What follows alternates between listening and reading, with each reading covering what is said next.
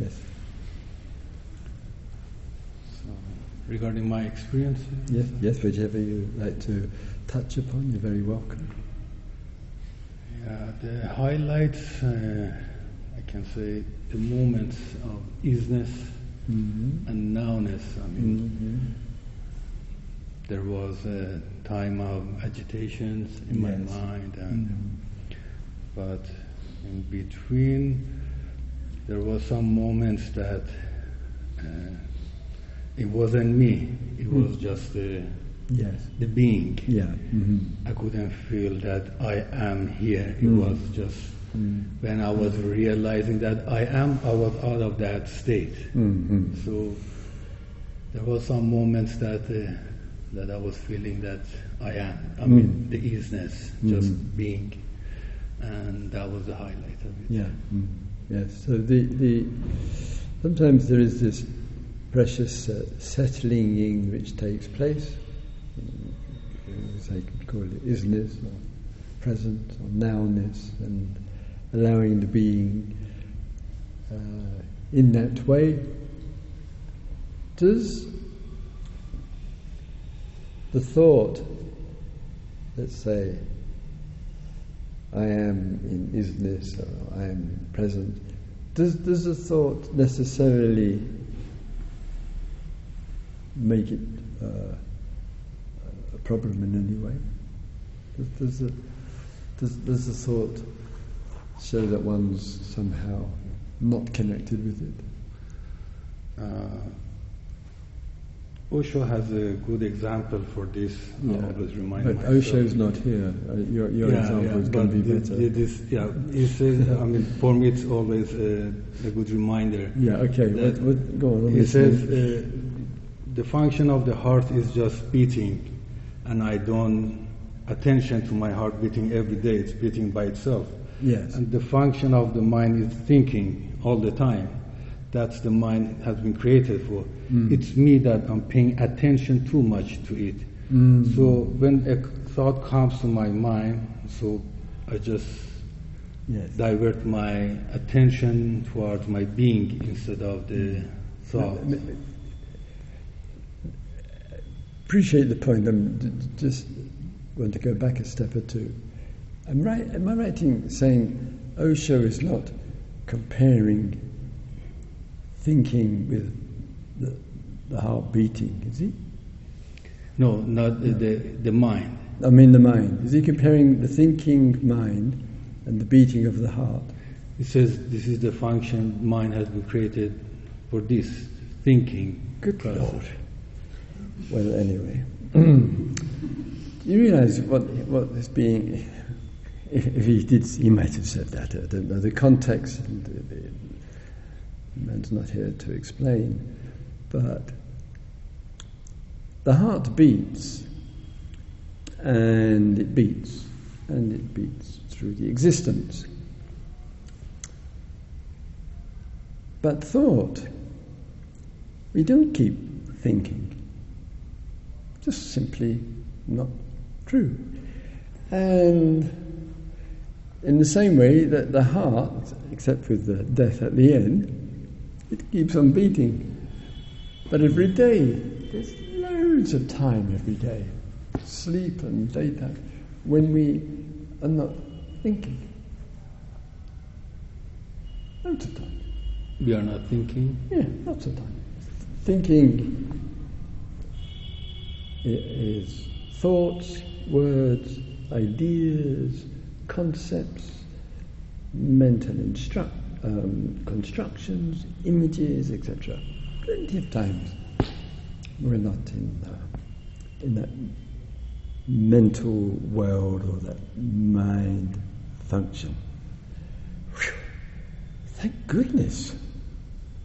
Who on earth would want to be thinking round the clock? Goodness, what a, a living nightmare. But we don't say, oh, it's a nightmare, my heart's beating all the time. See what I mean? Yeah, true. All right, fair enough. Okay. It might, what he said might have been taken out of context. It might be a relationship to something else, um, uh, etc. So there are times when uh, there isn't a lot of thinking, thinking, thinking taking place. Mm-hmm. We settle into something which is not of that mental function, that mind function, to use Osho's words. And there's an appreciation for that, but as we were just uh, listening a moment ago, what's rather precious is it doesn't have to be at the expense of thought. That's what we just heard. That was the important thing. That thought, in the vast scheme of things, can be included. And the absence of thought can be included. And the ego can be included, and the absence of ego can be included. For some of us, this is a huge relief. We can think. Uh, ego can be annoying, but it doesn't have the kind of power we think it has. Any other response?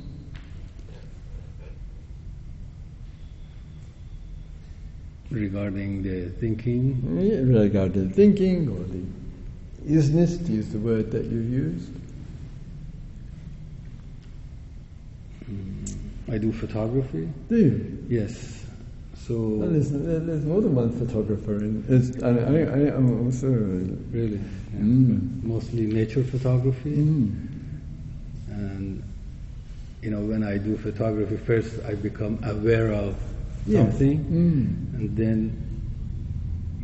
I dissolve into that subject Mm. so there is no I at that moment Mm. there are moments that you know there is no Yes. distance between me and that Yes, object yes, and that's the moment Mm. The picture it captures you know and then I myself oh Yeah. It's lovely, what- isn't it? What a moment! So I, I experience both sides. You know, the moments that you know I've been aware of something, Yes. and the moments that the absence of I, you know, Yes. just uh, being dissolved to that subject or object, Mm. anything. And, It's, precious. and that moment, there is no thought. uh, No. There is no. No, um, right. There is no thinking. In a way, the coming back to the logistics of the camera uh, there, this remarkable invention in which we can kind of capture the moment, the split moment, with a press uh, there. We may have some reflection on it afterwards. We may have some judgment. hmm We may say, well, this needs cropping, or this, eh, eh, all of that that goes on with the Photoshop world, uh, eh, etc. And sometimes there's a common agreement with some photographs that they kind of touch us. Exactly. Yes. Something touches us, like sometimes a, a particular song, something in the being, it resonates Exactly. there. We can't explain it, we think about it, but there's a quite often a certain kind of consensus of something. And photography, uh, uh, but I, I also like taking photographs of nature and Oh, people. Just enjoy doing it. I have, I, dare I say, I have around 14,000 photographs up on the Flickr. Oh, 40,000. Yeah, yeah. I don't say any one of them is worth looking at twice, but there are a lot. Uh, rather, so- sometimes, uh, like we we, we slight change of the subject here, but we had a retreat. So, um, oh, just to take some photographs. But, you know, at the end of the retreat, so Christopher sitting up here, and at the camera, take some photographs for, for a flyer actually there. And I said to the group, look, if you don't wish to be in the photograph, even though it's only your back, if you don't wish to be in the photograph, just go behind the camera. It was, it was on the last morning. Just go. But one good person didn't quite understand what I said, so she kept sitting there. And then afterwards, when everybody had left, nearly, she said, "Oh, I don't want to be in the photograph." And I said, "Well, you know, it's, honestly, it's, it's only your back." She said, "I don't want my back in the photograph. Somebody might recognise me, you know." Come on, you know, it's not Guantanamo Bay, you know, it's a retreat. and um, so when, when I got home, a friend who knows about Photoshop, so she went from being a blonde to a brunette. and she went from, I remember, wearing an orange coloured dress, top, etc., to a brown one. Not even her mother and father would recognise her. you know, that, that's, you know, everything can be changed and deceived, and this is the world that we uh, that we live in. But photography is you know, it's a beautiful art form. I agree. It's a good medium. It has been a good medium for me. Very, yeah, it is. Both for you know, for the photographer on one side, and, and sometimes for what is in front of the camera also. Yes. You know, it's also precious with people and the nature. And it's one of the, the joys of life for sure. All right, well, good. You. Yes, thank, thank you. you. Thank you. just have a quiet moment and then I'll just give a short reflection on the inquiries.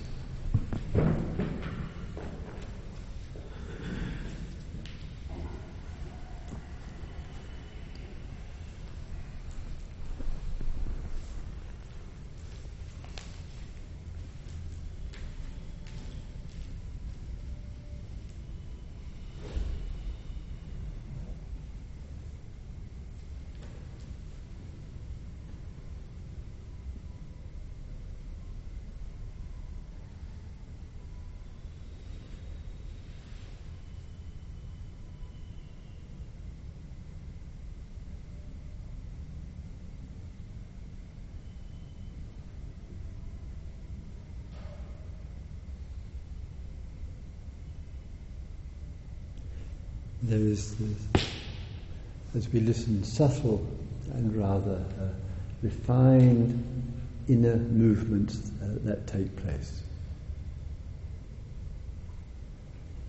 And there is a, an interest. One of the most refined movements that we have is this feeling, thought, well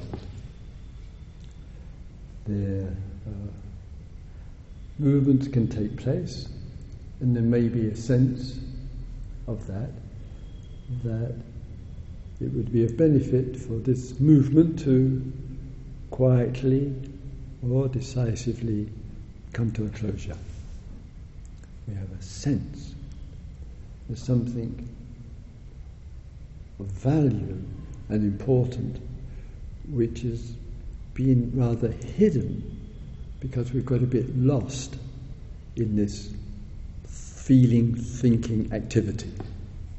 Uh, there's a sense, enough is enough of this. And then we realize that if we just react against it, trying to stop it, that the reaction, the repetition of the history, that means the reaction, or the e- uh, ego, puts a lot of pressure on that. We might, so to speak, bring it under control. I don't want to think anymore about this. The, the ego.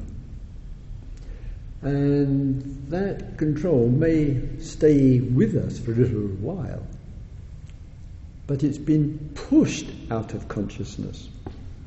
It hasn't faded away, it hasn't dropped away, hasn't, hasn't gone cool, it's just been pushed out of consciousness. But then only takes a little change in energies, interest, priority, or whatever, and it will just spring back. And then we're back where we started. So, as we were listening to, the relationship is as important as the event finding a way as an exploration to be with these movements uh, uh, that take place To recognize, oh, this is some thinking going on, in which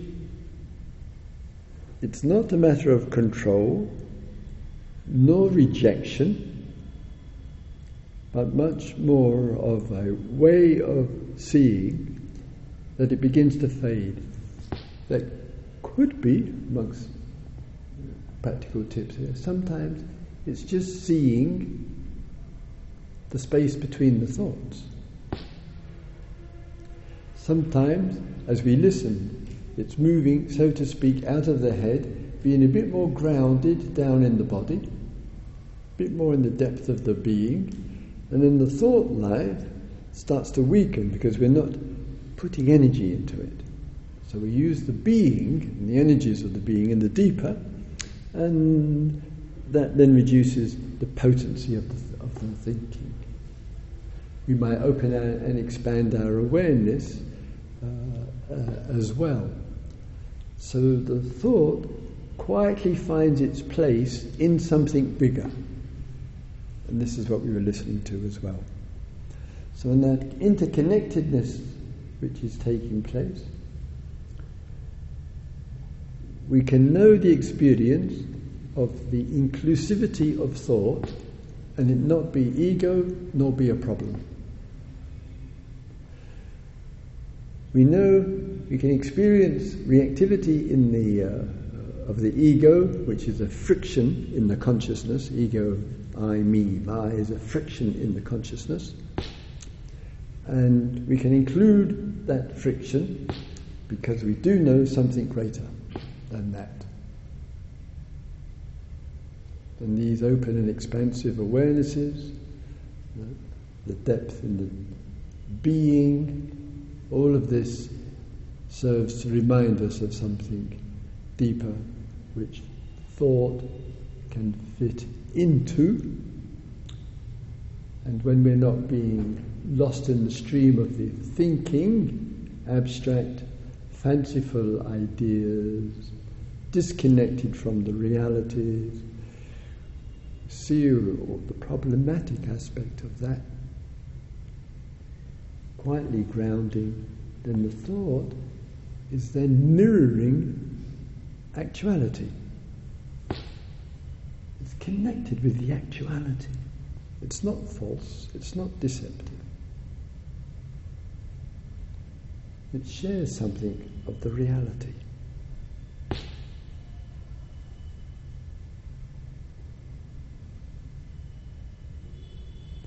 Thank you very much for lending an ear. So the uh, time, time, time, time, time. The time in the timeless is uh, 8.45. So if the bell ringer would please uh, ring the bell for us in uh, 20 minutes uh, time. So some sitting, walking period. And then five past nine, the bell will go. T- Ten minutes past nine, we'll have our group sitting till uh, 9.30 together. And uh, thank you to the two of you for uh, coming and uh, sharing with us.